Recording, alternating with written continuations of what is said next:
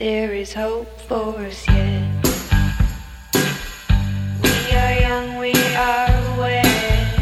I am Laura McKowen. There is no time for And I am Holly Whitaker. time for regret. And this is Home Podcast. And so it would begin.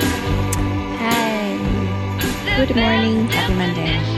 I know what day it is. Oh, wow. You just um, confused me. I totally thought it was Sunday. oh, really? No, it's Monday. It's Monday. It's totally Monday. there you go. yeah, definitely Monday. Um, and you are, it's Alma's birthday and you're in Maine. It's Alma's Somebody asked me, they were like, I didn't know Laura lived in Maine. And I was like, Laura, Laura Winters in Maine. Oh, my God. That makes Well, I was so no, much more. I I very quickly clarified that that Okay. meant that you were staying in your ex husband's rented ski house every other weekend. Yeah. Hey, hey, I pay to be here too. But yes. oh, uh, okay. I thought it was for free. no, no, we went in on it together. But yes, I suppose I do winter here. You do winter in Maine. It's yeah, so it's weird. Alma's birthday. It's her eighth birthday today. There's a um, if the sound on my end isn't great, it's because I'm using um, my iPhone earbuds, and Mm-hmm. It actually um, sounds great from this end. and there's a bunch of kids downstairs, and I might get interrupted. So there's, There's like she has friends in Maine, or that those are cousins. Her cousins are here. Yeah, the um, she has a lot of cousins, and there a few of them are here. Um, there's been there's a lot of people in the house this weekend and rotating through this week, so just a lot of action. Cool. And they would be skiing, but the um, they, there's feet and feet and feet and feet of snow, but it's been warm the past two days, so, So it's, it's all ice. frozen. So it's just like uh, blocks of ice Yeah. everywhere. Bummer. Can I tell you that um, um, I've been adding um, salt and cayenne pepper to my coffee? Salt. Himalayan, pink Himalayan salt and um, cayenne pepper with almond milk, with the homemade almond milk, and I use like a, um, I use like a um, medium blend, like the more fruity blends of coffee. It is, it's really good. Everything about that sounds great, but the salt. But I A little bit, just a little bit. I will try no sugar because I I no sugar um in it, but um yeah, That is interesting. I'm glad it's you so shared that. good. I know it's so good. I'm craving it, um, which is probably I don't really need anything to make me crave coffee more. extra to crave? no. Seriously, yeah, I have a Um, cup of coffee here right now that was made by um, my ex, and he makes coffee that's like jet fuel. um, aw, Well, it, it's I usually like it, but it makes me angry um, because I can only have like one cup. Like I do half decaf, half regular because I like to have several cups of coffee. yeah, I get it. So Yeah, well, coffee talk. Coffee talk. Um, cool. So we, do you want to just get into it? Okay. Um, do you, so a couple of announcements, please, um, please, please, please take a moment. And if you like this podcast, um, please rate us. It's very easy to do um, on iTunes. Rate us on iTunes. This helps us to get sponsors and continue to do it. Um, and also, if you are so inclined, we are always accepting donations. Um, we have a couple of individuals that we uh, pay to help produce this. Um, and you can go to homepodcast.org to do that. There's also a store where we sell stuff. Sadly, all the American Apparel stuff is going away. Um, we It is. American Apparel is going out of business. I just got my last package. Oh, oh my American gosh, that's such a fascinating story. I don't know anything company. about it. I can't even. I can. It's like because half of my wardrobe is American Apparel, and yeah. I don't I I stocked up on I like I have now I have like 10 pairs of shorts. I mean, I don't know what I'm going to do. Um Yeah.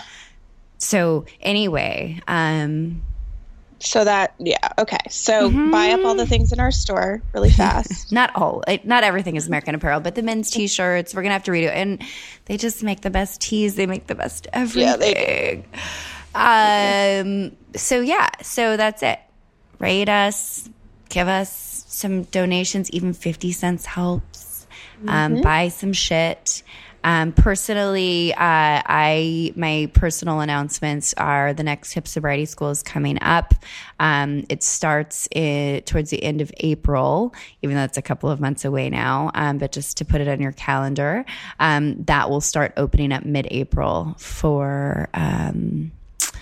For registration. And uh, also, Tammi Salas and I have our 40 day mantra project, which we're expanding into 111 days at some point. Uh, we're working on that this year. Um, and you can check that out at my blog, hipsobriety.com. Love it. You? Yes, uh, a few things. I have we have our workshops that we're doing together um, coming up in March for New York and Boston. Our Never Not Broken workshops. Boston, um, actually, New York is on the 25th of March, and Boston is on the 26th of March. Um, Boston has a few spots left, um, and New York is was announced later, so I think there's more space for that one, but we would love to see you there. Uh, and other locations. Oh, we have San Francisco up and ready that's too right. for registration at um, Love Story and on May 21st. Mm-hmm. Mm-hmm.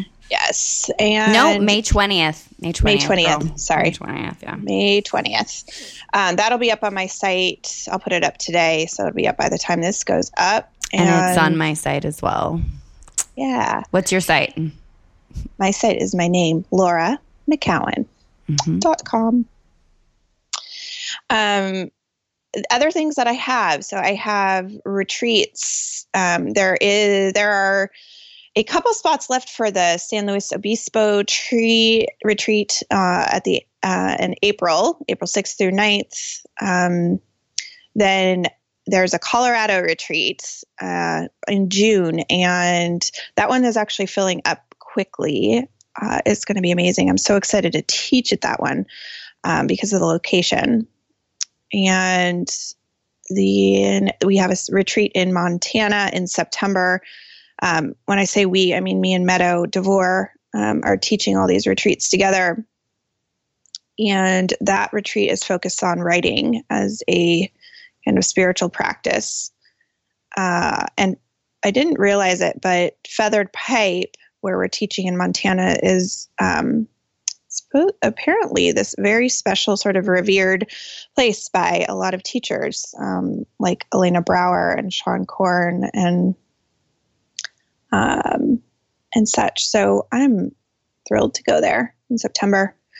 And I think that's it for me. I have some other workshops that will be announced. I'm teaching one in Portland, Maine, um, later this spring, and I it looks like I'm going to be going down to North Carolina too um, to do a workshop in May also. Oh, very cool. When in May? I don't know yet. I'm working on the dates on that. Nice. Um, By yourself? Yeah. Yeah, I'm going to do it by myself. I actually I have someone that has asked me to come help her um, set up parts of her business and help her um, do that. And I've been asked to come to North Carolina a lot, so I'm going to pair it with a workshop. Very cool. Mhm. So, today on the That's podcast, Mm-hmm. We have Aidan mm-hmm, Donnelley Rowley, mm-hmm, ADR, ADR, our friend. our friend, and um, I, I, I'm so glad we finally had her on, Mhm. and she finally agreed to come on. This is a, a conversation we started having Years quite ago. a long time ago. Yeah, with with her and um, she. This conversation is huge. I think for her personally, but also for um, women who you know share kind of her story, which is um, Well, there's no bottom. There's no There's no bottom. bottom. Yeah, and yeah, yeah. there's no and for her it was more of a conscious I mean there's you know there's a spectrum, right? And there's a whole there's a whole host of women that are on the spectrum that aren't dying because of wine, but are blocked because of wine, aren't living their full life because of wine, are having, you know, like this battle within of like, this is not working out for me, even though it doesn't look like it's, they're not imploding. Um, and like, this could get worse or this is a thing, right? And, you know, she's called it a thing for years, you know, she's been, she's been contemplating her relationship with wine for five years and she did it like she's just uh, she's just uh her stories doesn't look like mine and my story doesn't look like yours and you know like it's uh, and her story doesn't look like yours. The three of us have very different stories. Um we represent you know like different paths. Um and hers is one that is the majority. She's the majority of of those who struggle with alcohol they look like her and the difference and the thing not the difference but the thing with her and kind of the uh, empowering thing about this and the magical thing about this is that she looked at it far before um, she looked at it far before uh, it, it, it, you know, she was forced to look at it. You know, she looked at it um, at, a, at a time, you know, where most people don't. And this is where a lot of the, you know, resistance is and because it's just not bad enough, right? Like it's just like, it's kind of bad, but it's not bad enough and it's not worth the risk of what we might lose or the, you know, the unknown or the, you know, all the, all the work or whatever. And so, um, her story is really great in that she represents the majority of people that struggle with some sort of, um, uh, that struggle with, al- with, I mean, alcohol use disorders Drinking. is, or drinking or alcohol. It is alcohol use disorder. It's, it spreads the whole spectrum. The second that you're using it and feeling weird about using it, um, or using it, you know, above a very small threshold, it is, it moves into it. And so, um, so yeah, she, she is, it's, it's a great story and she's brave. She's been brave for a really long time. Um, and Yes. Yes, she has, and she's um, she's also author of two books, um, and um, Life After Yes, and then most recently The Ramblers. And a lot of people, she had a blog. I think she started writing about this and talking about it long before we did. Um, five years ago. Yeah. yeah, and so I don't know. I think I'm I'm really excited for people to hear this. Me too. Me too. Okay, here's Aidan.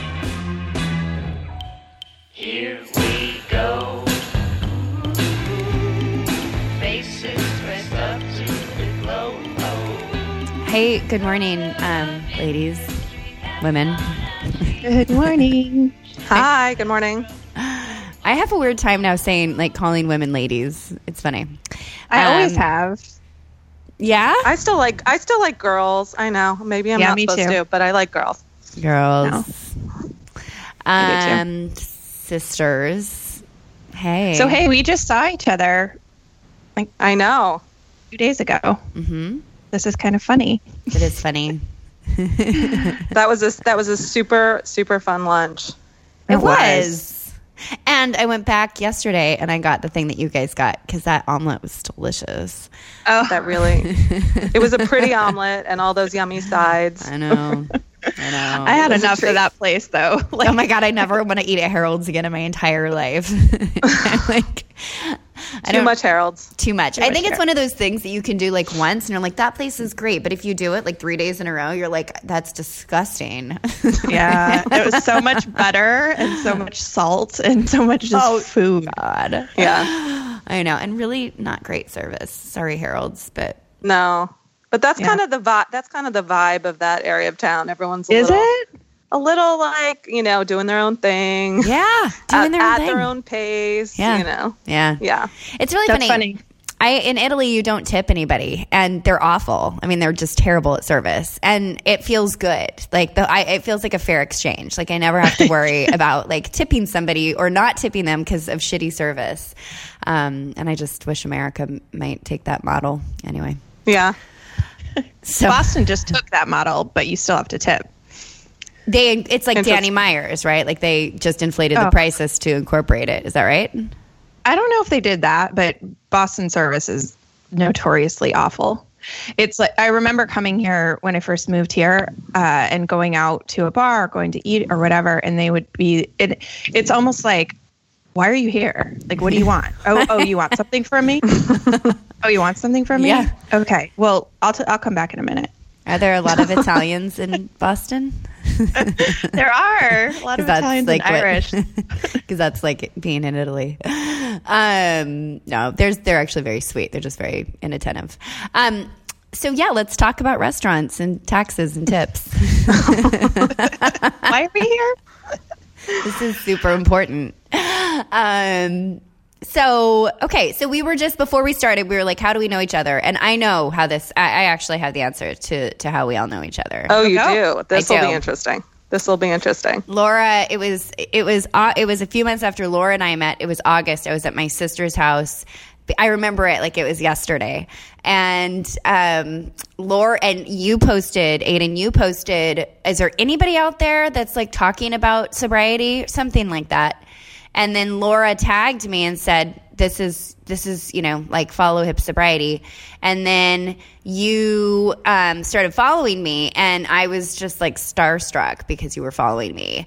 And um, and then we started talking, and then we all then we started talking. Like Aidan, you and I had a, a couple of phone calls, and I I really want to go back to the content of those phone calls. Um, but you and I had a couple of phone calls, and then and Laura, you and I had a call, and um, I I don't remember this. call- I don't remember this at all. By the way, yeah, I don't call, the three of remember. us once or twice.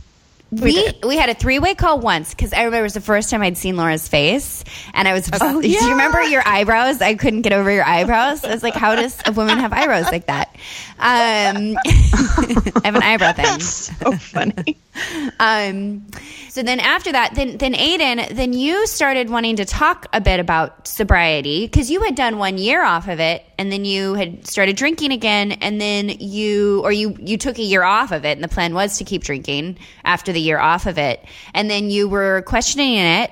And then um, you and I had a talk, and then you were like, I'm going to write this very gutsy article, and I'm terrified of doing it. And then you posted it, and my mind was blown. It was a very gutsy article. And I remember because I posted on my Instagram a picture of you about doing brave things. Um, and, and that's, I mean, that was, you know, like, and, and that was years ago. That was in 2000 and, uh, I want to say it was 2014. It was fall 2014. That It was. That sounds about right. Yeah. Yeah. So um, Yeah. late summer, fall.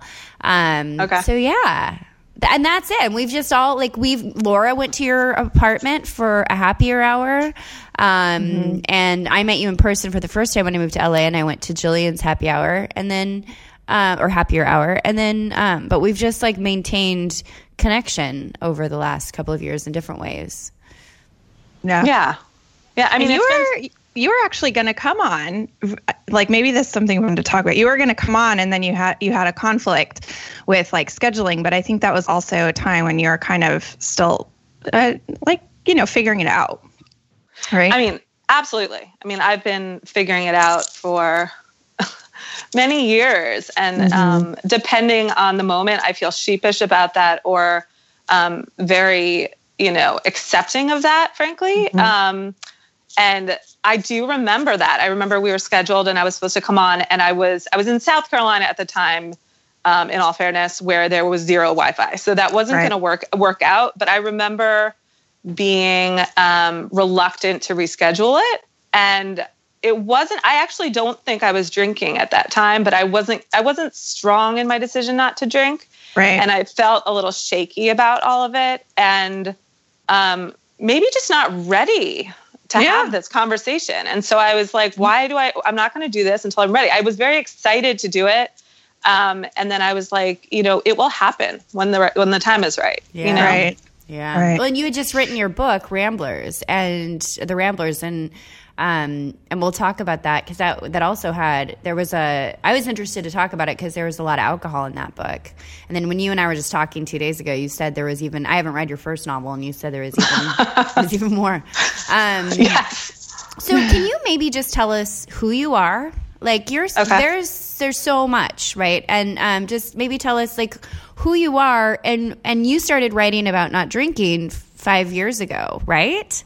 Right. So yeah, right. Tell us why you even started, like where, or maybe even when you just first started to question what was what was going on. Well, I also okay. want to know a little bit more about how you moved from being a lawyer to being a, uh, you know, your blog is called okay. Ivy League Insecurities, and so mm-hmm. I want to say like there has always been this. Like my guess is I, I've never known this, but I've always assumed that you've always had this um, uh, desire to kind of uh, step out of the mold of you know conformity, right? Like you've written about things that you're not supposed to write about before you were writing about drinking. You were doing this, I'm assuming, on other topics, um, right? Like you were a you're a um, what do you call that a um, a blogger who talks about them like exposes themselves. Why, why can't I think of confessionalist? Yes, confessionalist. So maybe talk a little bit about that. Yeah. Yeah. Okay. So so backing up a little bit, um, just kind of for context, um, I'm a born and raised New Yorker, um, the middle of five sisters. Um, grew up in a very very academic, intellectual household um, where we had very kind of esoteric dinner conversations, um, and you know we were all just total achievers, right? Total achievers. Um, kind of robotic, frankly, in retrospect, but athletes and students and you know you get an a because of course you get an a. And mm-hmm. um, i had i loved my childhood you know? I loved it and i and i had fun with it and it and it felt organic and good. And then you know i went off to yale and you know worth mentioning um, all of my sisters went to yale. Yeah my i was gonna say my, did everyone go to yale? Yeah yeah, yeah. my dad went to Yale, my grandfather went to Yale, right? So this was okay. like expected, but also very exciting for me mm-hmm. to kind of follow in these footsteps and have this legacy and this experience. And um, yet, in many ways, this path was paved for me, right? And, you know, right. went to Yale, loved it. Um, I was a philosophy major, worth mentioning, right? because I choose this very, very obscure major, barely another woman in it.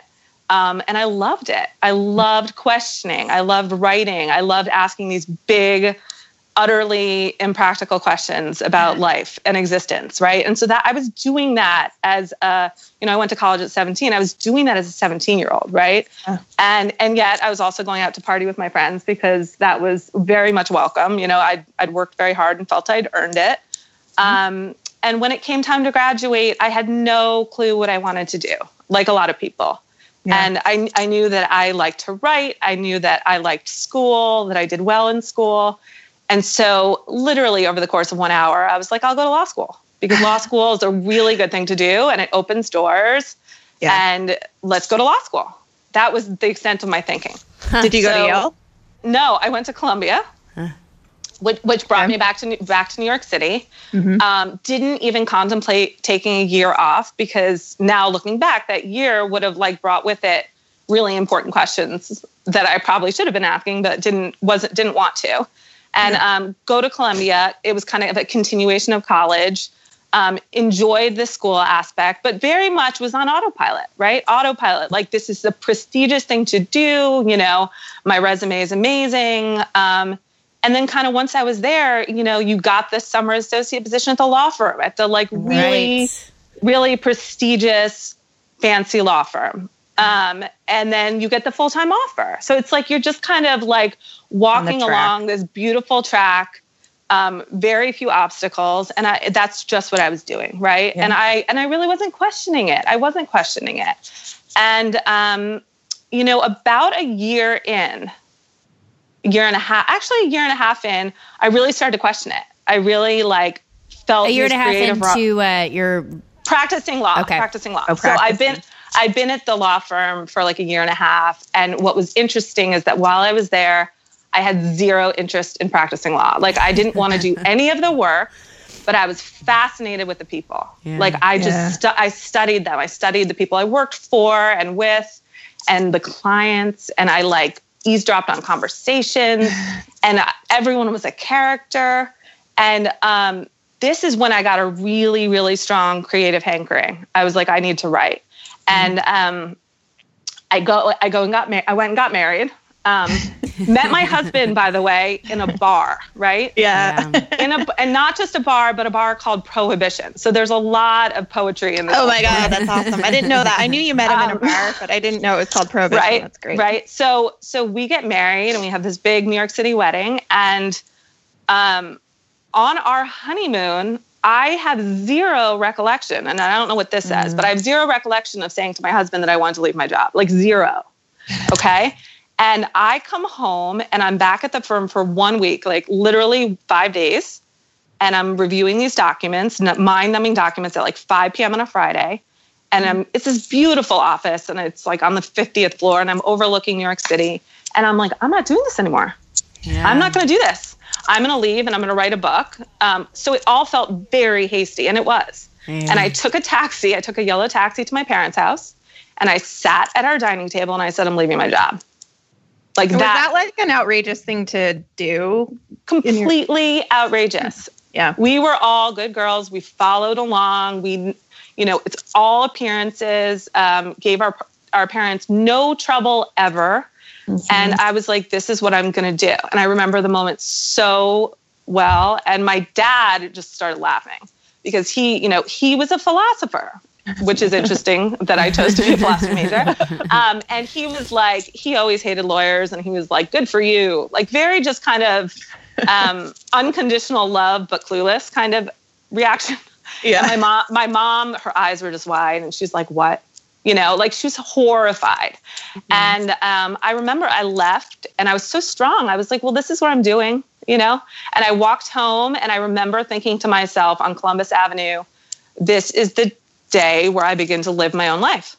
Mm. you know and um, and I did, you know, and that's and I did, and I gave notice at my job on Monday, and two weeks later, I was home at my kitchen table with my laptop, and um, that was very extreme and very Yeah. gutsy. Um, I Yeah. always like to mention and feel very compelled to mention that financially I was able to do this, right? I did not have law school loans, and that was a, obviously a very fortunate thing. And I was able to be this kind of impetuous, foolishly confident, you know, 20, 20, 26 year year-old? old, 26 year old. Okay. So I was able to pull that off. And, you know, while it felt existentially risky, it was not financially risky. And that's important to mention because I do not want people to ever hear my story and then just quit their job, you know? right. Yeah. Uh, or just think, I mean, it's just important to call out because it's not, mo- it's not a lot of people's, you know, reality. Not at Uh, all. Right. Not okay. all. But it also So has its like, own. kind of- can I also like be like devil's Yeah. advocate on it and say it has its own Yeah, yes. set of problems and weights that most people also don't have. So Yeah. No, absolutely. And I'm glad you mentioned that because I feel I've felt that acutely at times. And I've also felt uh, an inability to talk about that, right? Yeah. Because it's like how lucky Like you, you are have to no have right. because that, you're so have privileged. that- yeah. have that set of problems, right? yeah, I know. Um, but, but it's that but really- those that are was- that's a big deal. It is a big deal. It is a big deal. And I felt so I look back, you know, kind of the beauty of hindsight. And that was a big day, right? You know, it had nothing to do with drinking, but it had to do with this sense of like, I can do my own thing and I don't have to live life according to these rules. You know, I can question things. I can chart my own path. I'm willing to fail. I was totally willing to fail, right? Yeah. Um, and so I kind of tumbled into this writing life, which um, I had so much to learn, and and I did what I had to to learn how to write a book, and that was not easy. Um, but I'm so thankful I took that leap at that time because I feel like had I waited even a year or two, I might not have done it. You know? Yeah. Yeah. Yeah. So I still live in New York City, have three daughters. Um, live with my three daughters and my husband, and um, kind of just run around with my laptop in tow, and um, you know, feel like I'm juggling a lot of things, but a lot of things I love. So you Right. know, write, writing novels, but then also I'm tremendously drawn, as you both know, to um, to truth telling. Right. So Yeah. to writing about you know things that are true for me and things I believe, and um, I'm at once very exhilarated by and frightened of having these kinds of conversations because I feel like they're so important and they're pretty rare. Yes. Yeah. Um, but they're very scary you know? Yes. And so I think my hesitation at times to either come on the podcast or to like commit wholeheartedly in a public fashion to a life of not drinking um, has so much to do with that fear and that kind of message of playing it safe that has been sent to me my entire life. Yeah, I have so much to ask about that, but let's let's like go the slow road there. So you you why did you start your blog? And why did you call it Ivy League Insecurities? Both very good questions. So I took my time, but um, figured out how to write my first novel, Life After Yes, and I um, got it. I got a book deal, and it was very, very. I was not expecting it. I got a book deal in um, 2008 during the recession. So my agent and I were both a little stunned by that because book things just weren't selling. Um, Yeah. um, and she very kind of humorously was like, you know, people are talking about these blog things, and I don't really know what I don't really know what they are, um, but you should have one. And you know, she offered me zero guidance, and in retrospect, I'm so thankful for that because what I did was I just jumped in and figured it out and had no idea what it would be Yeah. um, had no idea whether I would like it. Um, and I found that I fell madly in love with it. This, like, having this place to go to process things, to talk about whatever I wanted, to ask questions, Mhm. um, was really, really meaningful to me. And, and start to build a little community of people. absolutely. I mean, I remember I'm a at this point I'm a lawyer and a actually a, and a brand new mom. Yeah. and um, I didn't know other writers. You know, Yeah, I didn't yeah. know. In in many ways, I purposefully kept a distance from people who knew about that world because there were so many naysayers. Like, do you know how hard it is to publish a book? Like, I I didn't want to hear. I didn't want to hear that. I needed my bubble. So this was a time where I needed and and very much wanted to connect with other writers and book lovers. And so the blog was huge with that. And I called it Ivy League Insecurities because um, I have this, you know, admittedly, I have this very beautiful, like, educational track, right? I, I went to Yale and Columbia, and these are really great schools. And I'm so thankful for my educational opportunities. But what I was realizing at that very time, you know, kind of on the heels of ha- getting these degrees, was how very little preparation I had for real life. Mm-hmm. Right. So I, I I have these great degrees from these top schools, and I don't really know how to be a wife or how to be a mom or how to pursue a passion or how to balance any of it. Right. So I felt like at once really well educated and totally clueless and insecure. Yeah. yeah. And um, I kind of went off that and, and said, oh my goodness, I get to come here every day. And at that time, it was every day. And I get to be honest about my insecurities. yeah. And that was like incredibly empowering. It Yeah. is. It's huge. Yeah. And and then when did you because I've read I've read I read a lot of your stuff um particularly the not drinking stuff because it was before I was I Right. stopped um and I was just curious you were one of the few people that was talking about it. So you when did you decide that you were going to talk you t- I think your first thing was like a year off wine. And I and I Mhm. read the post where you decided to s- put it out there you were like sitting in a cafe or something and you're Oh my God. I remember that day. Oh, yeah. Yeah. And why did so why so so where did you first start to feel like something was off or even to start to question what, what you the drinking? When did you Right, start right. that? Well, I mean, I think that I had like little questions. I'm like a very, um, like almost obsessively self-aware person. But um, I so I think I was there were like little questions and a- along the way, like always, if that makes sense. But um, nothing enough to really get my attention. And I think you know now I can see it much more clearly. But what really brought me to like take a look at it was after my third daughter was born. She was born in 2011. And I kind of expected, okay, she's my third kid. Like, I've got this down. I should know what I'm doing. And it rocked me. And I was not feeling good. Like, I just didn't feel like myself. There, you know, there were a lot of things going on in my life, a lot of stress. And um, I really, I just didn't feel like myself. And that was very, a very new experience. And I suspected postpartum depression just because I'd heard about it. And I was like, I just had a baby. So this must be what it is. And I remember it was a Friday afternoon and I called my OB and I was like, listen, I've got postpartum depression. And she was like, I can kind of, I can kind of tell you, I can kind of tell you that you don't, but, um, you know, talk to me about what's going on. And she gave me the name of two therapists and somehow I got them both on the phone on that Friday. And both of them were kind enough to kind of squeeze me in the following Monday. Mm-hmm. Um, and it was a fascinating thing, right? Because what I did was I went to the Upper East Side and I literally interviewed therapists back to back. Um, and they set, and they were so different from each other. Like one was more my contemporary and young, and the other was more like a maternal figure. But they mm-hmm. said the exact same thing to me after meeting me for an hour. And Which and was? what they said, and, and I went in there and I kind of told them how I was feeling and gave them a little bit of the, a backstory about me, kind of like I just gave you guys and then I was like, oh, and I and I drink way too much. Like I drink way too much wine, right? And so what I was that? Like, what, how much was what do you too mean? much? Yeah, yeah. Um. So how much was too much? It was. Um. It was. I would say pretty much daily, and um. I don't know, like two glasses, but or sometimes a lot more than that, right? But um, when you um, have kids, it does. I'm. It, there's no right answer. I'm just like when you when you have kids, having a couple glasses of wine a night when you have three young kids, right? That that can really mess you up. Yeah, yeah, totally. And I wasn't. And the other thing, which was actually important, and what I think tipped this over, was that um, my infant, my baby, had a very severe milk allergy.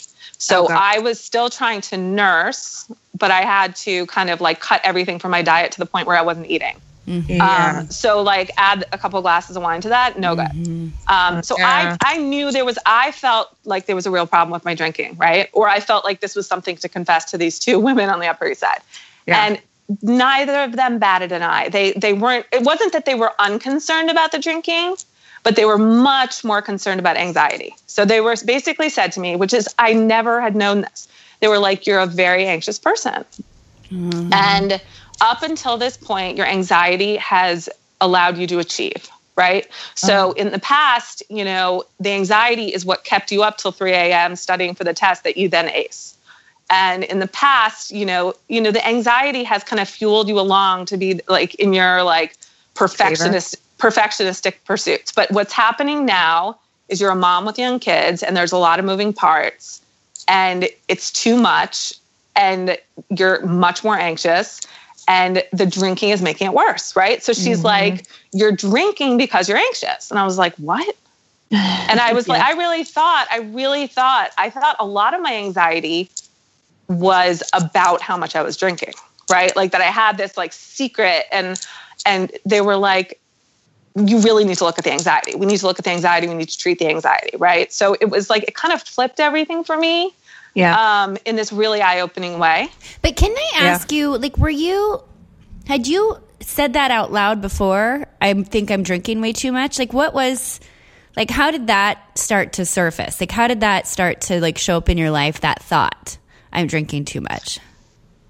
I mean, I had had those thoughts probably. I mean, I had had those thoughts periodically, um, probably more so right before that, like the years before that. Um, an important piece, which I did not see at all at the time, which I literally, I think, have begun to see in the last few months, um, is that in 2007, um, my dad got diagnosed with cancer, mm-hmm. right? And so I have this amazing, intact, fun, exuberant family. We're so close and all of a sudden my dad who's the patriarch and like this amazing kind of larger than life guy is very very sick yeah. okay yeah. and that that i remember like waking up one morning and said okay this is too big for me to deal with on my own that was the first time i saw a therapist like mm-hmm. i was like i can't do this on my own you know yeah. and i think um,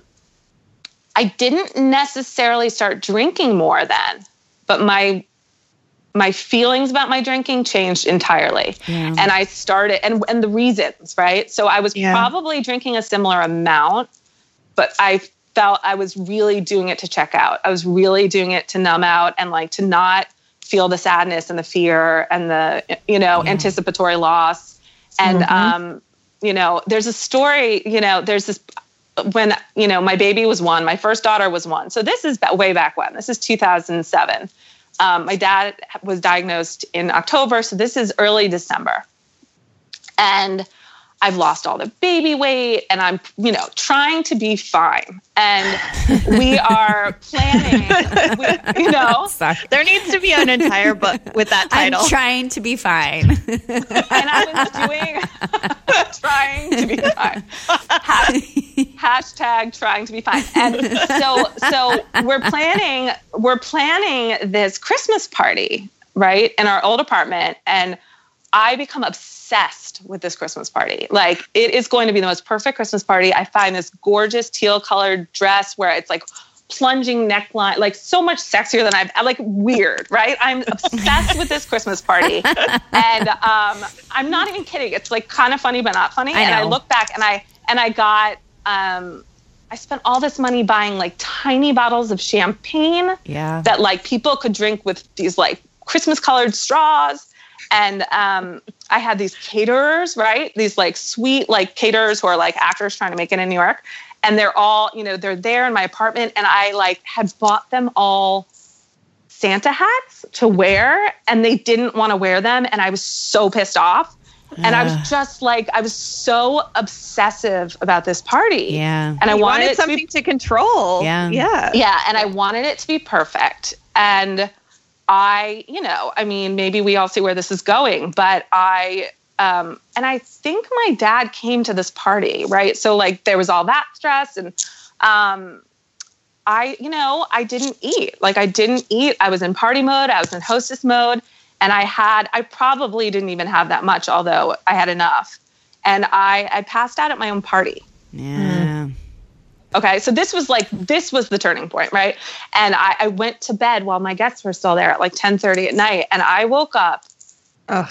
and this was like the first time anything like that had ever happened to me. And I woke up so embarrassed and so horrified, and like here I was so bent on perfection and appearances, and I couldn't even I couldn't deal, Yeah. you know. And my husband was so sweet, and he was like, I think he was pissed off, but like he was like, people were fine, you know.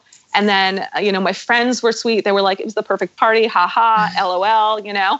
And um, that was a turning point, right? Yeah. That was like, oh, this is an issue. This is the thing, you know. And I think it was entirely connected with this um, newfound awareness of like my parents' mortality and like the fact that I was going to lose my dad. And it like my drinking just changed, you know. And it wasn't. Um, that's that's really when I started to worry about it and to feel shame around it. And um, thankfully, there weren't really that many things like that, but it almost didn't matter because Yeah. it had become this kind of dark thing at times. You don't Um, not know it anymore. Right? You know what you know, and you Yeah. can't unknow it, and that's a blessing most of the time. um, um, It's very that was really- inconvenient, that was really the turning point. And um, so when I'm sitting in these therapists' office, I was very free with the information. Like I think I drink too much, and for them to say like you need to look at the anxiety piece, you know, Yeah. um, that was such a gift because I was like, oh, I do, I do, you know, and um, when they told me that the alcohol was really making me anxious, and I believed them, that's when I started to dial it back. So that was like the spring before the following winter where I decided to take a whole year off. And um, I cut it way back. I really did. Um, but I still felt like shaky about all of it. I still didn't like it. I still I'm a control freak and I and I didn't You didn't like the not like like not doing it, or you didn't like no, you did no. it. I just felt like even when on an objective or you know outward level everything was really under control, which kind of in that intervening period it really it really was, um, in large part because I wanted my anxiety to get better. Um, it's still I felt like I had this like very very strong awareness that it was getting in the way.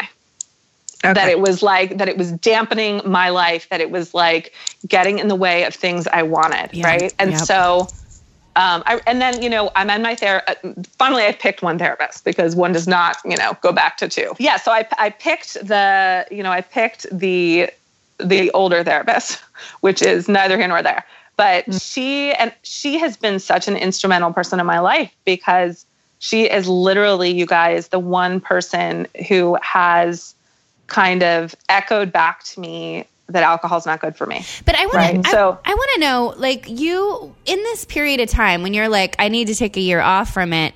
Um, are you like? Can you talk a little bit? Are you scared that you can't? Are you like? How are you feeling about it? Like, what are your feelings about it at the beginning of that of this journey? Because I think that's so important to talk about. Um, like when Okay. you first take that leap into, I'm not going to drink for a year, because you didn't drink for a year, right? And there is, Right. and you wrote about it, and you called it, and also Right. what was it called? The year. Um, A year without Year wine. without wine. a year Yeah. without wine, right? And so, on some level, that like when I first came into contact with your story, I thought that seems relatively easy, right? Like that makes it mm-hmm. look rel- not relatively. It does actually no, it, do- it does. It makes it look relatively easy for some reason. And so, I want to talk a little bit about like was like, did you think you could do it? Were you terrified of doing it? Like, how did you feel? At, like, were you afraid that you were addicted? Like, what was Right, going right. on? Right. I'm so happy you asked that because I, I kind of glossed over that whole part. But um, no, I remember. I remember it was um, January, and I was sitting in my therapist's office, and I go to see her at 6 a.m., which is sounds really strange to a lot of people. That But sounds that's amazing to me. my- that's when I am like my most myself, and I like can't put up walls, and it's like kind of perfect, right? Yeah. So, um, I was leaving, and we had spent the entire session not talking about my drinking because at that point it really wasn't. There were no kind of crises or anything with it, right? But at the end, I just kind of said in passing to her, um, "I'm still a little like concerned about my drinking." um, I kind of wonder what life would be like without it. I'm thinking, what if I did like I'm having these thoughts out loud. What if I what if I took a full calendar year uh, off from it and then wrote about it? Like wrote, you know, I'm a writer. Like this is interesting to me. This is an experiment that I'm writing about in real time. And sh- her there's something in her face changed and she smiled and she was like, "You need to do that." You know? And Yeah. she meant she meant it for me um, because she knew me and she cared about me, but she also meant it because then she went on to say, Aidan, I don't think you understand how many women I talk to Mm-hmm. need to hear this, Yes. right? This story. Because here I am constantly, and you guys know this, apologizing for kind of the low, like the lack of drama in my story, um, which is, is it's his own issue, right? But um, I don't think it's like a good enough story, right? Like I'm a novel writer and I'm like, it's not salacious enough, right? She's like, no, that's exactly why you have to tell your story, Yes. right? Because you are concerned, you are having all these questions, you are suffering, and other people need to hear it. You know, there's so Yeah. many people who want to hear it and might not even know they want to hear it, you know? So she Mhm. was a huge push toward that. And I decided in that moment that I would do it. And um, I like picked a start date and I told my husband, I was so scared to tell people about it, right? What did your husband say? he, you know what? I honestly, like, the more I think about it, I don't understand how I lucked out with him in this department because he was like, oh, that's awesome. Cool. he was That is a lot of women that are listening right now are like, "Fuck you, man." Yeah. No, I know, That is I know, not I their know. experience. look he he like look he has opinions right um the our courtship and our like first years of our relationship were very much wine soaked yeah. and um it was more of an issue for me than for him and he knew particularly then when i was making this decision to take a year off he knew that i was having a hard time and so he i think he saw this spark in me Mm. and this excitement in me to try something new. And he was excited for me. Like he didn't he did not have any qualms about giving up the drinking game you know? Like he was Yeah. like i don't need to be awakened at 4.30 in the morning to talk about your shame to, to talk about your shame. And this is the guy who would do it every single time and listen to me and never never crack down on me you know? Um, so he was excited. And then i was like very nervous to tell my family and to tell my friends. And almost universally people were like okay good Even for you. your family? yeah i was really worried about my family. I mean i you know my i come from a family of people who drink right? Um, my grandfather um, drank moonshine with hemingway okay? Which is amazing um, he he worked on a ranch. He worked as a ranch hand my grandfather when he was 18 and hemingway was there writing the final chapter of farewell to arms. Oh my god! And so they- the point they- is, it's like romanticized in your it's romanticized. It's just a part of kind of like my family's like culture right? So here i am kind of going against the grain like in a true way. And i was worried i was worried what they'd say. And i think um i think that they were just like this is not the first time i'd kind of you know again i like left law whatever but i think i don't think they necessarily understood Yeah. I'm not sure they understand now, and that's okay. Um, but they at least were like, okay, you do your thing, right? Were you Um, hoping at all that someone would tell you like no, or don't? you Um, know, or were you hoping that, or were you glad to get you know that no one kind of stood know. I don't Yeah. know. I, I don't. That's a really good question. Um, I think the question of whether I would do it, meaning take the year off, is a very different question of whether I would do it and write about it. Right. So that Yeah. was, um, and so so um, another very interesting thing happened, and I've always I haven't m- talked about it much just because it involves someone else, but I think I can tell it in very bare bones, Mhm. which was that um, I had this group of girlfriends who I met when we had our first had our babies, and we became very close and we would gather on Fridays and drink wine and then, you know, ultimately a lot of wine. And it was really, really fun in the beginning. Mhm. And then it, it got less fun, right? It just, it kind of, for me at least. Um, so these girls are still my very close friends. And um, I was going to a 40th birthday party with these girls. And um, I was so scared to tell them about this because I felt like these are like my drinking buddies. And, um, you, you, know, feel like they're letting everyone down, like you're yes, breaking I the was. code. I was like legitimately nervous, right? Yeah. And um, they were again. They were all like, "Oh my goodness, I would never do that," but but good for you. Like they just had this kind of supportive energy. hmm Um, but you know, one of oh, this is so tricky. Um, anyway, one of my friends was, it turns out, having a very hard time. Like a mu- like was in a really bad spot hmm um, at that very moment. And um, and something happened that we you know all witnessed, and um, I my heart has never beat so fast. And I was like, oh my god, she needs help, she needs help, and I had no idea what I was talking about. I don't know, I didn't know what was going on. yeah. Um, but I, I sat there at dinner and I couldn't even speak because I was so worried. And I Yeah. woke up at seven in the morning and showed up at her apartment. Mm. And um, and I just said, I have no idea what I'm doing, but I think you deserve more than this. And she gave me the most enormous hug and started crying. And we Mhm. and and she's been, you know, she's been sober for five plus years now. Wow. Um, and we, you know, we will always have that bond, right? Yes. And Yeah. so um, that was an interesting thing to happen right before all of this because it was like, oh, this topic is really central and important to me, right? Yeah. Um, and anyway, so the I got I kind of got the thumbs up from people, but what I told myself was that I would not write about it for two months. Okay, and what Ah. that and what that was, and I knew it then, and I really know it now. Was like, what if I can't do this? Yeah.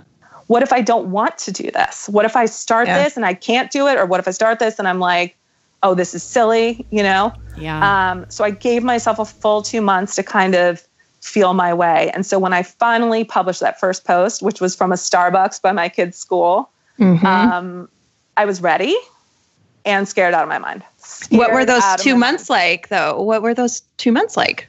Well, what's interesting is that I was keeping a secret blog. oh, you Uh, too. Everybody did that. I had a se- I had a se- I had a secret blog. Um, what was it called? I think it was called A Year Without Wine. Mm. Um, and I was writing on it almost daily. Um, and I told a few people about it, right? Like I told a few people about it. And I think now what I've done is I've imported all those posts into my regular blog. Um, and I should go back and read them, right? Because I was writing from a, pla- a really raw place. And I was also writing from a place where I didn't think people would be reading yes. Which is the Um, best. which is the best. Um, so the year, the, you know, it's very, very interesting because the year was really important because it proved to me um, it wasn't hard for me to do it, which is interesting. Um, you know, once once I got past the kind of like recalibrating and like, oh, you know, it was a habit for me, right? And so once I pushed past the habit, um, it wasn't that hard. It was interesting and it was tricky at times to go to a wedding and not have a drink or or to have conversations that were very uncomfortable because a lot of people had a hard time with this choice of mine. Yeah. Yeah. Um, some people in my life were very worried about me being public about this, and it was that was very hard for me. Yeah. Yeah. Um, and I was like, why should I not be public about? It? I don't understand.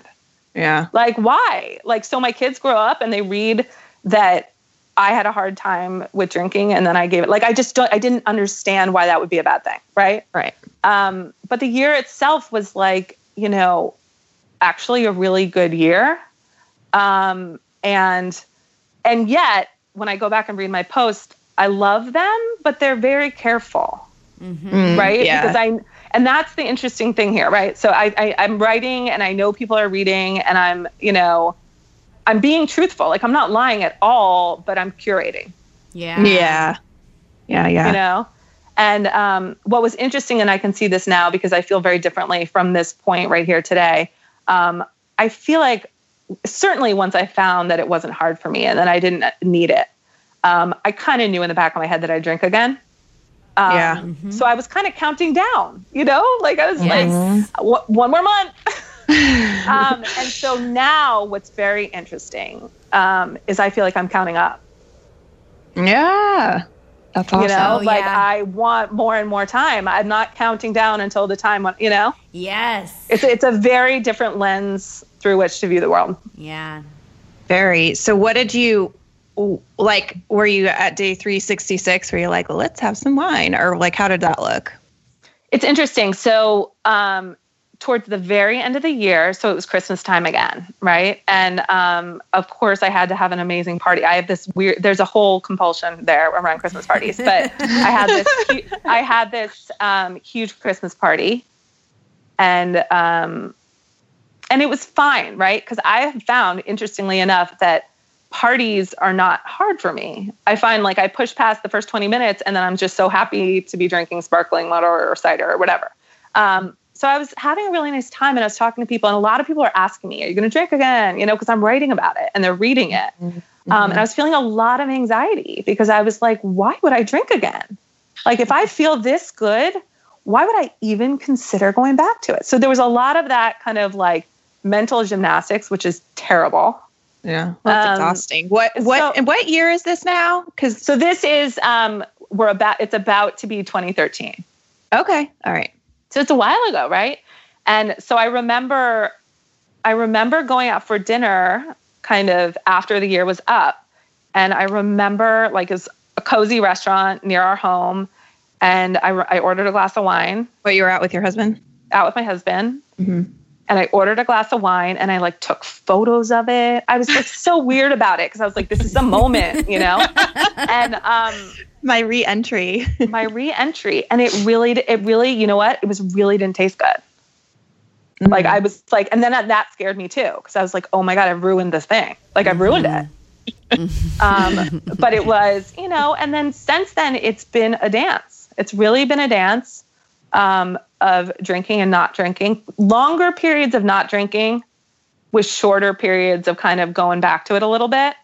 Um, and at the time i told myself this is just me making decisions and doing things my own way Mhm. um, but from this point looking back like it was kind of miserable right Yeah. to like not because you're managing it it's like something you're always managing in a way not that not the amount you're drinking necessarily but just that am i drinking or am i not because you Yes, put hundred percent. It's hundred consuming. percent. And it wasn't. It's totally consuming, and it really wasn't about amount anymore. I mean, of course, there were of course a couple times where I felt like I overdid it, but it was really like, where am I today? And like, yeah you know, and then also when I changed my mind, I felt this compulsion to own up to that online yeah because I have all these people like following me, and I felt like I felt like it was dishonest, you Yeah. know. And and whether or not that's true, I feel like I felt like okay, now I need to tell people I'm drinking, and then I'm okay with it, you know. Can we talk? Uh, there's a couple questions I have about this. So the first is I so I stopped drinking, um, and mine was like you know I I I told everyone, and I, for the most part, everyone was relieved when I started drinking again because I never said I had a problem. I was just like I'm just not drinking. I told my family. My family understood that. um, I was the the reason I had you know stopped was because I uh, believed I had borderline personality disorder, and so I. But when I started drinking again, it wasn't without weight. Um, I never had a guilt free drink again, and also I felt um, like you just said, on some level, I felt like I um, was like people could see through my bullshit or that there was this um there it was just more how, i don't even know how to say it it wasn't even like people could see through my bullshit it was just more of like um hating to be felt like hating that feeling of like being it being now so noticeable because I said something about it, um, or that it's other people's business because I said something about it. Um, and so I'm curious about how that felt, and then also I'm really curious to know. And maybe these are two very separate questions, but what the reactions like? What are some of the strongest reactions you've ever received um, about the about the you know dance? Like, what is? Have you received any letters um, that were that you want to talk about or any have you know got any comments that you want to talk about about doing that so publicly Yeah, I mean, two really, really good and important questions. Um, I do. I've had moments where I have felt very fleeting regret about being so open about all of this. Um, because I feel like I, you know, I've painted myself into a corner where I'm now like the girl who has a thing with drinking. So, you know, like all, eyes are on me or not, right? Like we don't, I think we sometimes overestimate how much people, think care about about, what we're doing. Um, But I certainly, once you start writing about this, and you guys, I, I think you know this, but I counted up, I wrote 250 blog posts about drinking, which on, you know, the optimistic side is like the material for a book. And on the other side is like, oh my goodness. It has she sure me- wanted to talk about this. it has taken me a few words to figure this out or to come close. Um, but so I've had these moments of like, why am I doing this? Like, why am I putting myself under a microscope? Um, and who's watching me and who's not watching me? And what do people expect from me? And what do I expect from myself? And have I like um, pigeonholed myself into this way of living when I might change or something, you know? Um, but I, I have to say, and this is so wonderful, is that those moments have been far outweighed by the moments where I'm like, I just feel like peaceful, you know, like my intuitions and instincts are very strong. And like mm-hmm. I've gotten to this point in a very winding way, or maybe not very winding, but typically winding way. And I needed those fits and starts, yeah right? Mm-hmm. And I am grateful that I got it down on paper. Yeah. I am grateful because I don't want mm-hmm. anyone to think that this is an overnight thing. Like whether Right. you not, however big or small your problem is, whatever you want to call it, um, these are big, messy human things that take time and thought and energy. yes And I'm grateful that I've I've I've invested yes Yes. years of my life in thinking about it because now I feel strong. well because it's worth it i mean what you, what you what you get out of it and what comes out of it is worth it every, it's worth every bit of trouble you've ever been through to get where you are and so it's i don't it's you know Yeah. And what's interesting, and I think I'm just figuring this out as I speak to you, which is always fun. But um, I've been really, like, as much as I'm being vulnerable by talking about this at all, I've been very cautious about, you know, I would write about it on my own cozy blog, right? Where I have readers who know me and are loyal to me and, um, for the most part, tell me what I want to hear, right? Yeah. So, you know, for a while I was blogging on the Huffington Post, which was fun and, and great, obviously. Um, but I felt a lot of trepidation about that bigger audience. yeah And because I, I, I was worried about what people might say. And I feel, um, I feel like it's disingenuous for anyone to say, any of us to say that we don't worry about what other people think. Um, so, Yes. you know, I kind of worked very hard to minimize those kind of harsh reactions. But I mean, there were definitely things, you know, um, a writing mentor of mine who helped me a lot with my first book, who's sober, um, when I was drinking again and writing about it, he kind of messaged me and he was just like, you know, be careful, you know, like a little like ominous, if that makes sense. And it was Yeah. like not not well received by me. But um, but like now he just was he he was just being caring, you know, like that's all. Um, but Well, I, I feel like I want to say because um, we, you know, you and I have never talked about this, but I had a whole private experience of watching you go through it. Do you want me to talk about that? Because it's interesting and it's, and, um, you know, it goes without saying, I adore you now and know you much better. Um, and this is totally a projection of my own my own experience, but I think other people might appreciate it too. So you started your journey before before I did, um, and my story is completely different than yours in in a lot of ways. You know, mine was messy and and there's I I didn't I I would have never publicly said I would have never brought you know I lied to all my therapists. I would have never I did a lot to protect my drinking. I did everything to protect protect my drinking. And um I wa- you know so I would watch you go through this sort of like um going in and out of it and you know my thing was like she's trying to make it look like it's this cute thing. she's trying to make it it's like it felt minimizing to me of course it's total bullshit. Like i know that now because i now can see i talk to so many women and so many stories and i know that it doesn't it ha it, it if it's a problem it's a problem. Yeah. and pain is pain is pain. And i i get it. I get it so much more. But from the outside i was like it wasn't an option for me to say okay i'm going to start now and play with it a little bit and go in and out. Like for me, drinking actually meant I was going to die at the end, you know? Mm-hmm. And I think I, and so it, it made me mad. Like I was, mm-hmm. I, I was, I was probably jealous, I'm sure on some, on some weird level. And, you know, you're also someone who's kind of doing the thing that I wanted to do, I want to do, and I'm doing is, which is writing. And I, you know, I, I was like living a different life. So it's just, it's fascinating now because I, yet I never closed myself to you, and I was never like, I'm not interested in Aidan um, or what you're doing. Like I kept following along, but it was for me like it's funny to watch my evolution, and I always I had this sense too that I would be friends with you because that's whenever I have like a strong, Strong reaction, to reaction, somebody, I they usually end up being one of my good friends. Um, and I knew that your story was important.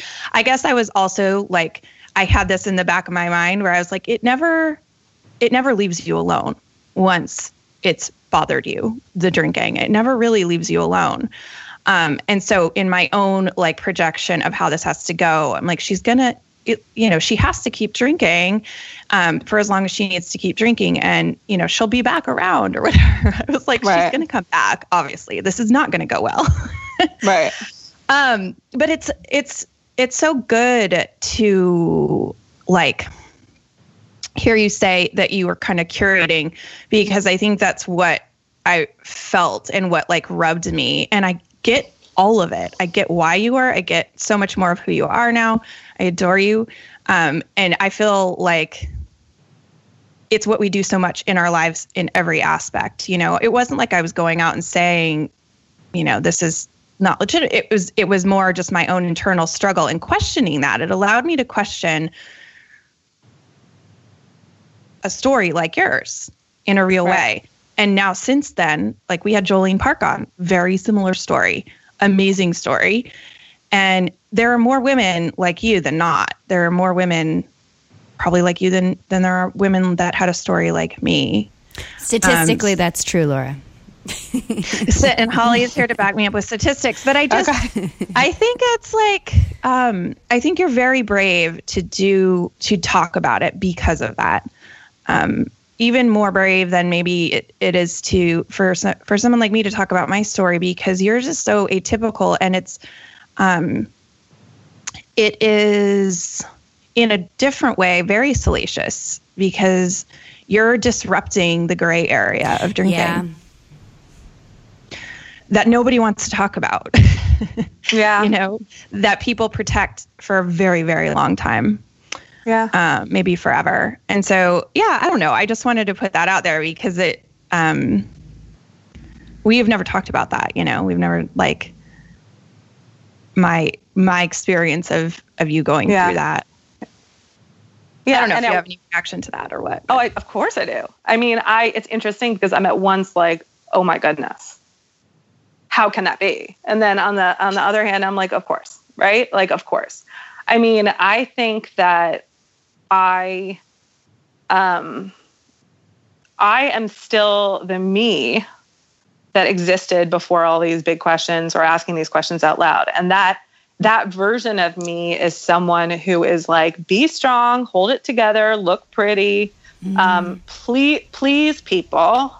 Um, filter it such that you're real but you're a really attractive version of real you know? Not giving it away too much. um, and so a lot of those kind of instincts are very deep in me and they still exist, right? So they still exist. So even if I'm going to go there or do my own version of going there, that part of me fights fights the fights the authenticity part. You know what I'm saying? Like Yeah. um, so in many ways, like looking back, there's a little battle going on, right? Which is like I'm going to be totally real, and I'm going to be like mostly real, you know, like mostly real.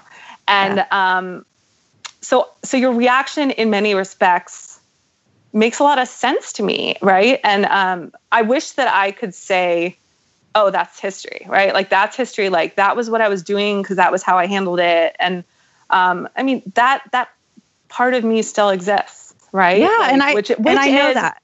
which Yeah. is but there's also a very um, positive aspect to all of this which is that the improvement in my life when i am not drinking is so tremendous Yeah. and is so fantastic that when i am posting something upbeat or like joyful it is so real Yeah. and and those moments you can tell. for me you, you can tell. and those moments for me are more much more plentiful now than they were when I was not when I was dancing with it and when I was drinking, right?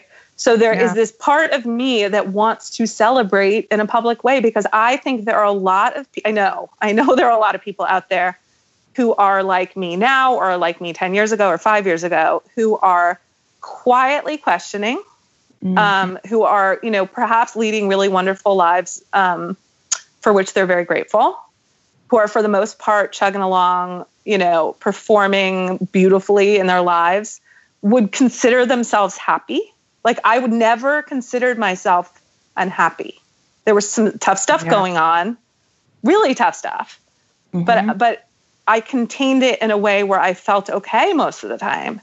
And so um, I think that when I speak up about this, it feels really important to me because um, there are all these invisible people who are not talking about this, don't have the words to talk about this, are, yes. sca- are scared to talk about this because there's nothing black or white about it for them, but they're they're just they have the sense that they might want to do things a little bit differently, but they Yeah. wouldn't even know how to begin.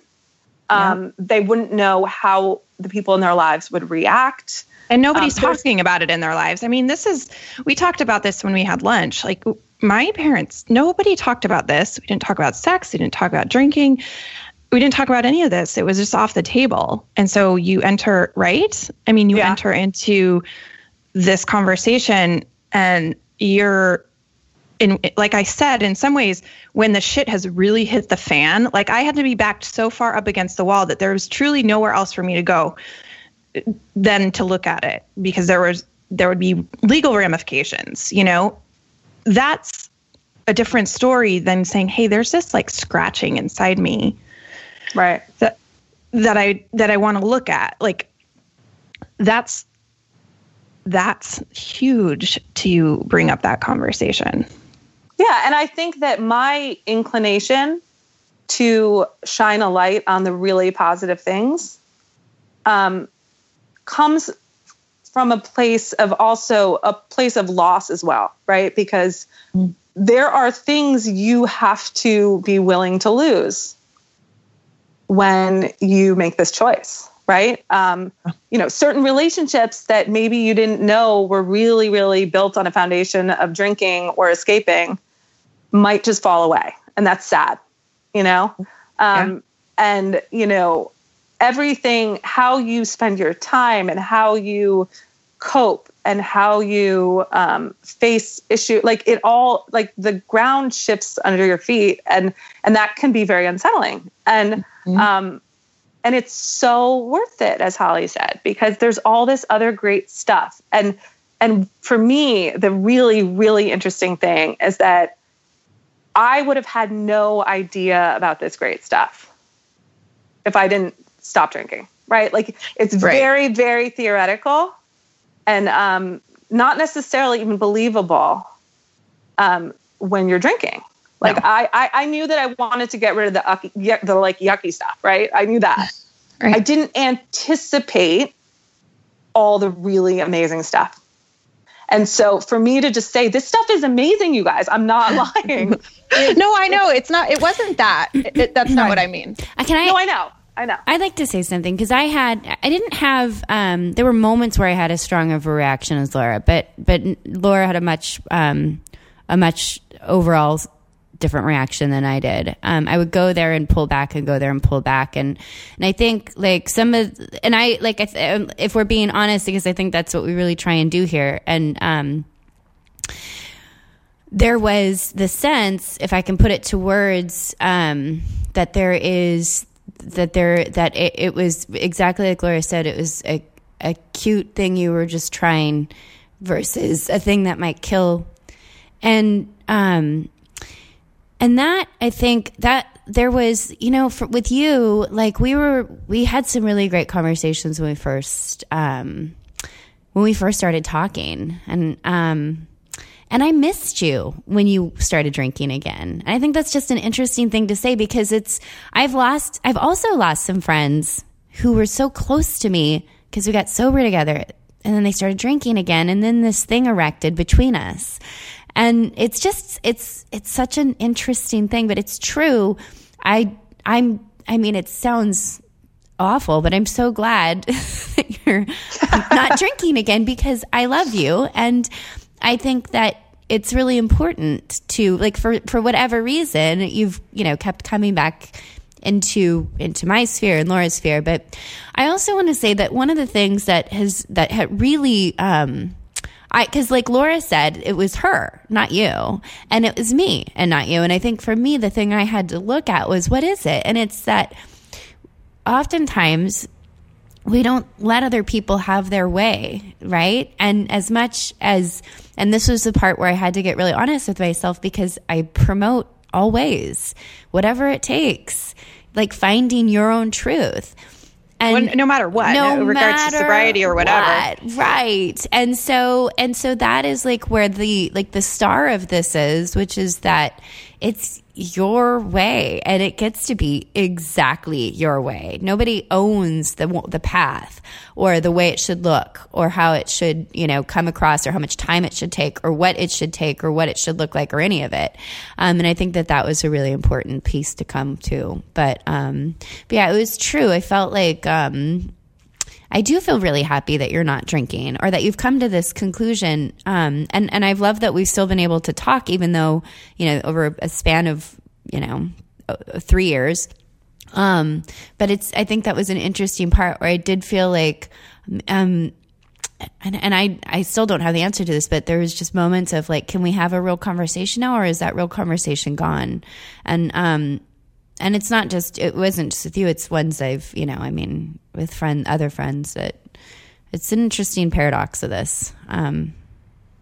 Yeah. No and i think it speaks to something much bigger which is that you know none of this is an accident right? When mm-hmm. i went back to drinking or convinced myself that that would be fine to do somewhat right? Because i don't i think i never truly convinced myself but i just did it anyway. Mm. um I had, you know, I wanted it in some ways, although it was never conscious, I wanted to completely avoid anyone who was talking about this. right? like like you guys you guys are like talking so um, eloquently and um, Well, we have an entire show about it. right, right, right. So like you guys are like the voices of this space. So like you would be the last people I'd want to talk to, Yeah. right? Like it's this kind of thing, and that actually scares me, yeah. right? Because there are people in my own life, um, in my real world, in my online world, and I know, and I can see it, and there's distance Yeah. because because they they are not there yet, or they don't want to even consider being there yeah. um, and I'm and I'm there, you know, Yeah. and um, and I've been in their shoes. yeah, know? I know. like I've been in their shoes, and it makes perfect sense to me. You know, It's hard like, though. It's so is that really piece is hard, and oh, it's I know, I know. Uh, I always think like um I always go back to I don't know when this occurred to me, but I, I think I've written about it. But like I I will take losing, you know, 50 people in my life who would have called me to go have like be the fun friend and someone would go out with them or come to their house and drink wine or even non-drinking things um, but just would want me around because that you know because that was off the table. Like I, I was never talking about sobriety or quit drinking. The person that knew the people that knew me before right? I'd rather give up 50 of those relationships um, that you know those people that would want to call me for that then um, take five of five calls of someone who needed to talk about this thing over the course of my life. You know, I'm happy to be that call. It is a big loss, though. Um, it's Yeah. a big loss. And I, interestingly, and this could just be a timing thing, but I'm still in this place of being perhaps foolishly hopeful um, that I don't have to lose that much. And and the reality is maybe I don't. You know what I'm saying? Like I, I guess everything is just revealing itself to me right now. Yeah. Um, I just I just got back from a really fun trip to Austin with um, four law school girlfriends, and I had some trepidation about the trip because I just felt like this was like a girls' trip, and you know, historically might have been very boozy, and um, it wasn't. And I had this moment where I was like, "Oh my goodness, are they not drinking because I'm not drinking?" And then I felt this sense of guilt, or, and I asked them, you know, we're sitting at brunch, and I was like, "You guys aren't drinking a lot." Are, is it because of me? And they were like, yes and no. And I was like, what do you mean? And and they were like, it's not because we're trying to make you feel better or like make you feel more comfortable, but historically you might have been the one to like get us all to drink wine at lunch. You know what I'm Yeah. saying? Like like Yeah. I was like the hazer in chief you know? Um, so you know, I saw really clearly this weekend that like here are four like dear friends of mine who could care less. Yeah. We also overestimate how much people care a lot. Totally, totally. yeah. Yeah. Totally. And I want to mention, just because you guys both touched upon it, um, I don't, and this is not just me defending myself, I don't think what I'm doing or what anyone is doing by deciding not to drink is cute. You know? No. Um, I know you don't I- think that. I also, no, no, but I also, I have not personally had the feeling if I don't stop, I'm going to die.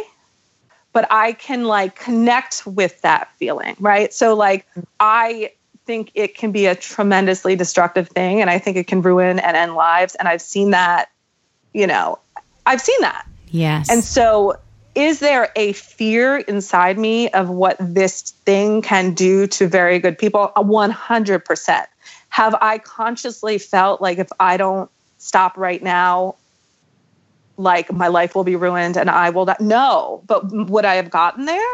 Maybe. Yeah, Yeah. probably. Right. That's how it works yeah. right so i have like tremendous like admiration and like like serious respect um for how serious this stuff is Yes.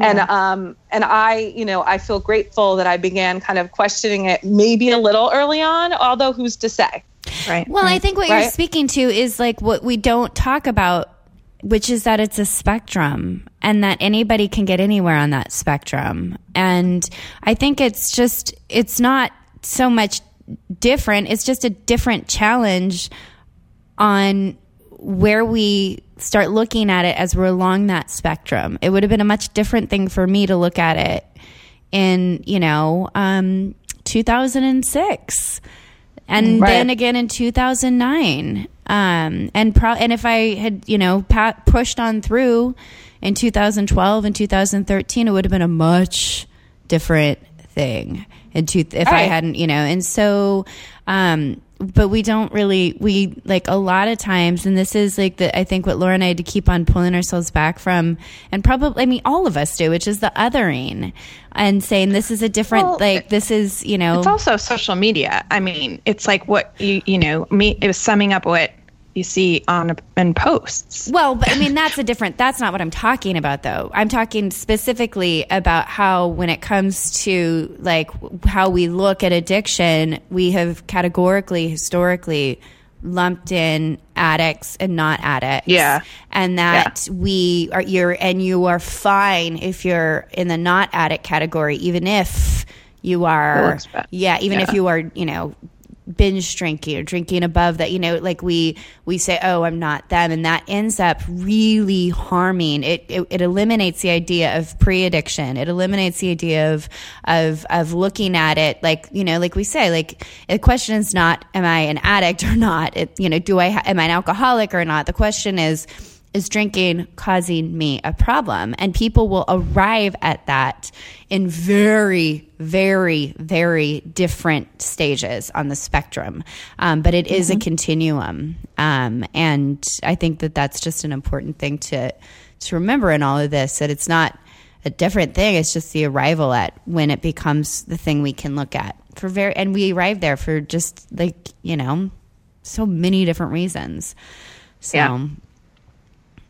Yeah, totally. And I, you know, it's, it's to be where I am is this interesting, interesting and wonderful in its own way thing because I think that um, there are people who are probably have had and perhaps still have the impression or the impressions that you two had, which is that I'm minimizing something very serious. Um, and then I think there are also people who kind of are on the other side of the spectrum who are like, why are you making this a big deal? That's right? right. So like That's so, like, right. I am in the middle and it is a tricky place to be. And I um and I feel great about where I am and I feel really grateful. But um it is tricky. It is. It is tricky.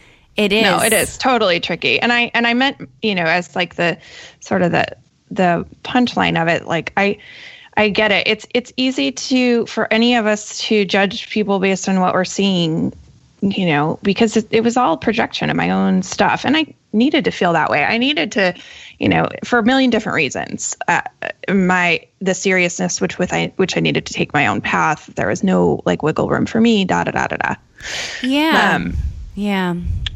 Yeah. but yeah no I, I think i think it makes me think of the thing glennon says which we, we've never none of us have ever hated each other but that hate um, can't survive proximity you know it's like i also simultaneously was like reach out to her and talk to her because i wanted to um i just wanted to i knew that i wanted to like hear the story that I, w- I, I wanted to know you. You know, I really Yeah. did. yeah. Um, Yeah.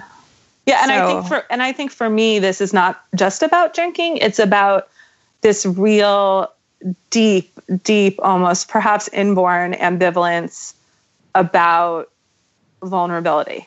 mhm. And I depending on the day, I'm like I just want to tell everyone everything because like that is just that is so powerful and this is how we connect with people. And sometimes I do that and then you know what happens? I pull back yeah. Yeah. because I'm Oh, like God. the safe part. The, the safe, the safe part of me is like, oh my goodness, like calm down, be a mom. Like you don't. This is not something you need to do. Why are you putting yourself out there?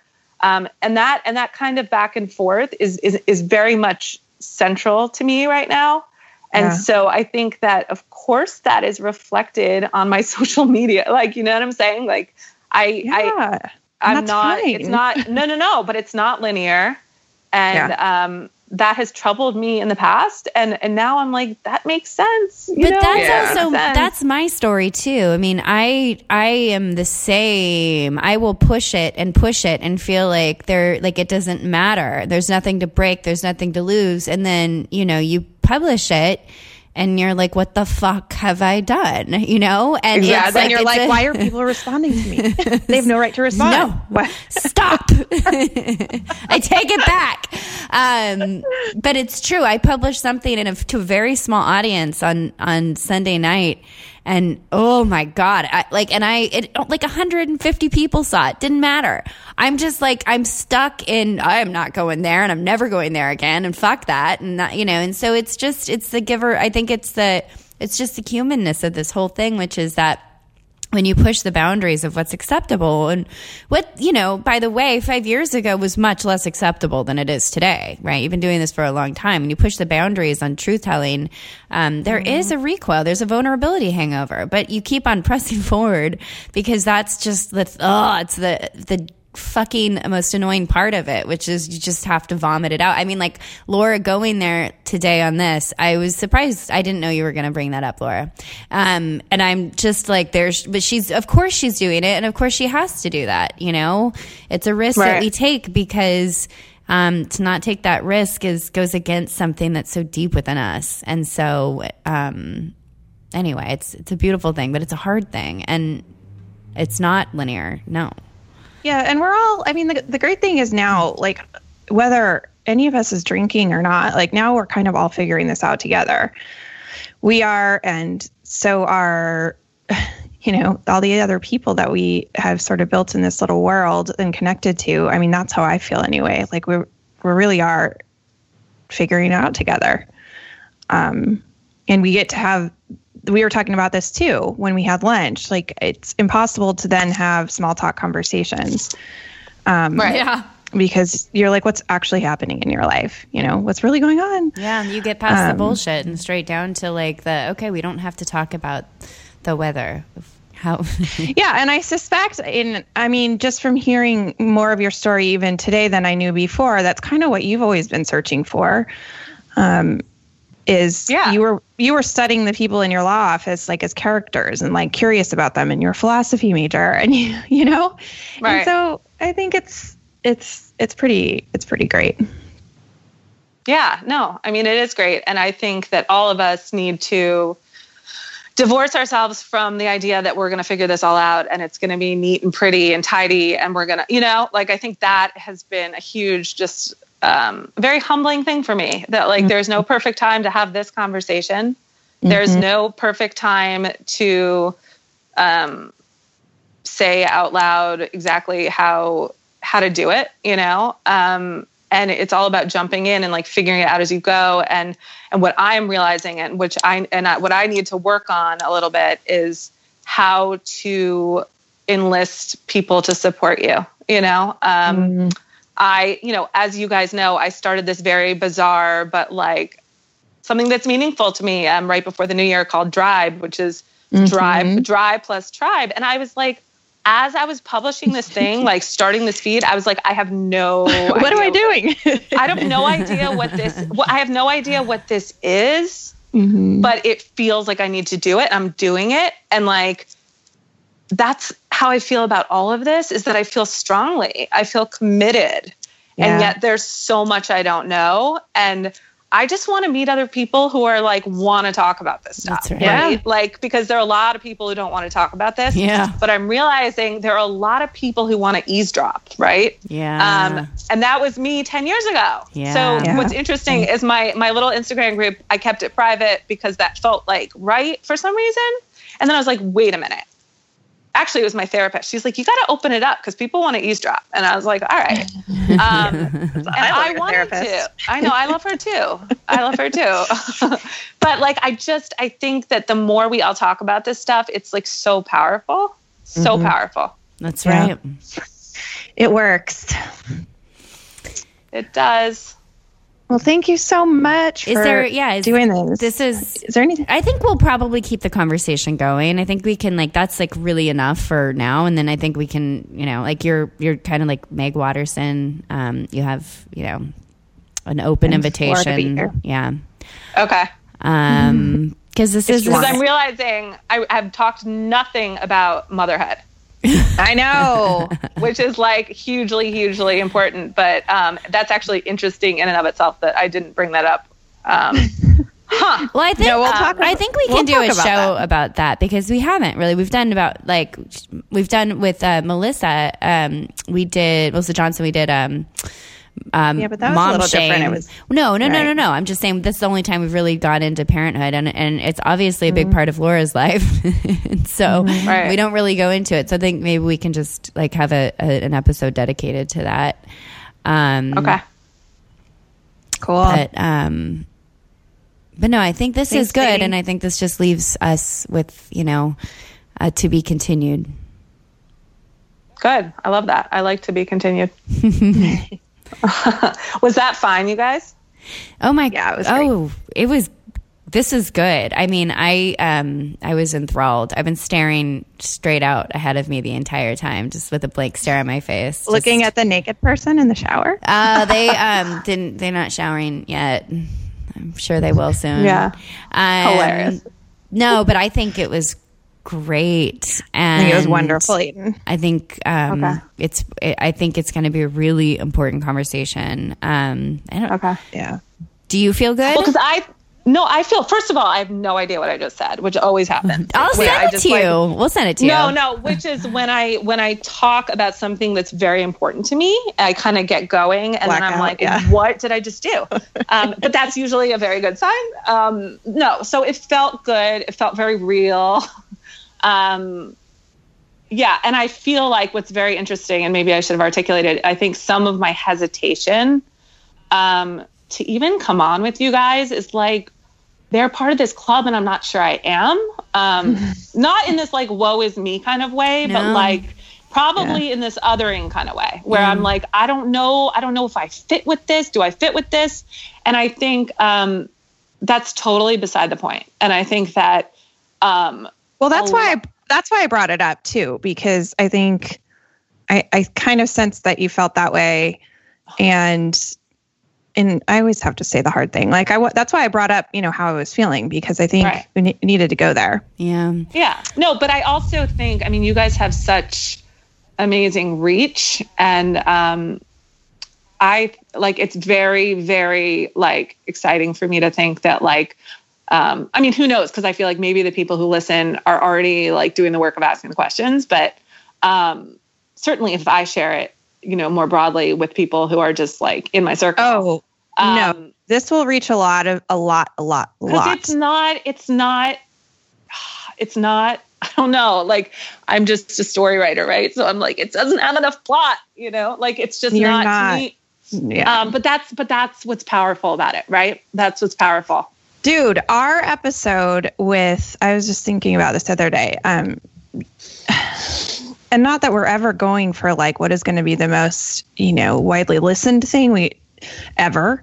Um but the mo one of our most popular episodes, I think in like the top 5 is Jolene Park on the craving brain. And part of that is because of what she talked about with the craving brain and that was so fascinating, but part of it is because of her story Yeah. is I was going to say it's a story first- like yours. and that's why she and i have connected frankly I know, because we're yeah. like we're like oh my goodness um yeah. yeah So I think it will be it's huge that you did it and it's very important. I think a lot of people will be excited that you are on talking about it because they a lot of people know who you are. Um and a lot of people probably don't from Right. our audience, you know. So I think it'll be much appreciated. I think it'll be that great. You Yeah. you got on and and said it. Well, I'm really, I'm really like happy that you guys invited me, and um, I just think what you guys are doing is so important. You know, I really do, I really do, I and um, not just because it feels um, pressing to me, and it does, but um, just because, like, you know, this just there, there seems to be a lot of momentum. You know, I think there's a huge amount of momentum, but it's also like it's it's what you're doing too. I mean, you know, it's It's Mm-hmm. I think that's like the most important takeaway from this is like it's like a collective and anybody like is in on the conversation. Um but Thank you guys so much, and so good to see you last weekend. I know, I know yesterday, two days So ago, nice. whatever. All right. Um, was it two days? Whatever oh my god! All right. Okay, bye. Bye. All right. Bye. Waist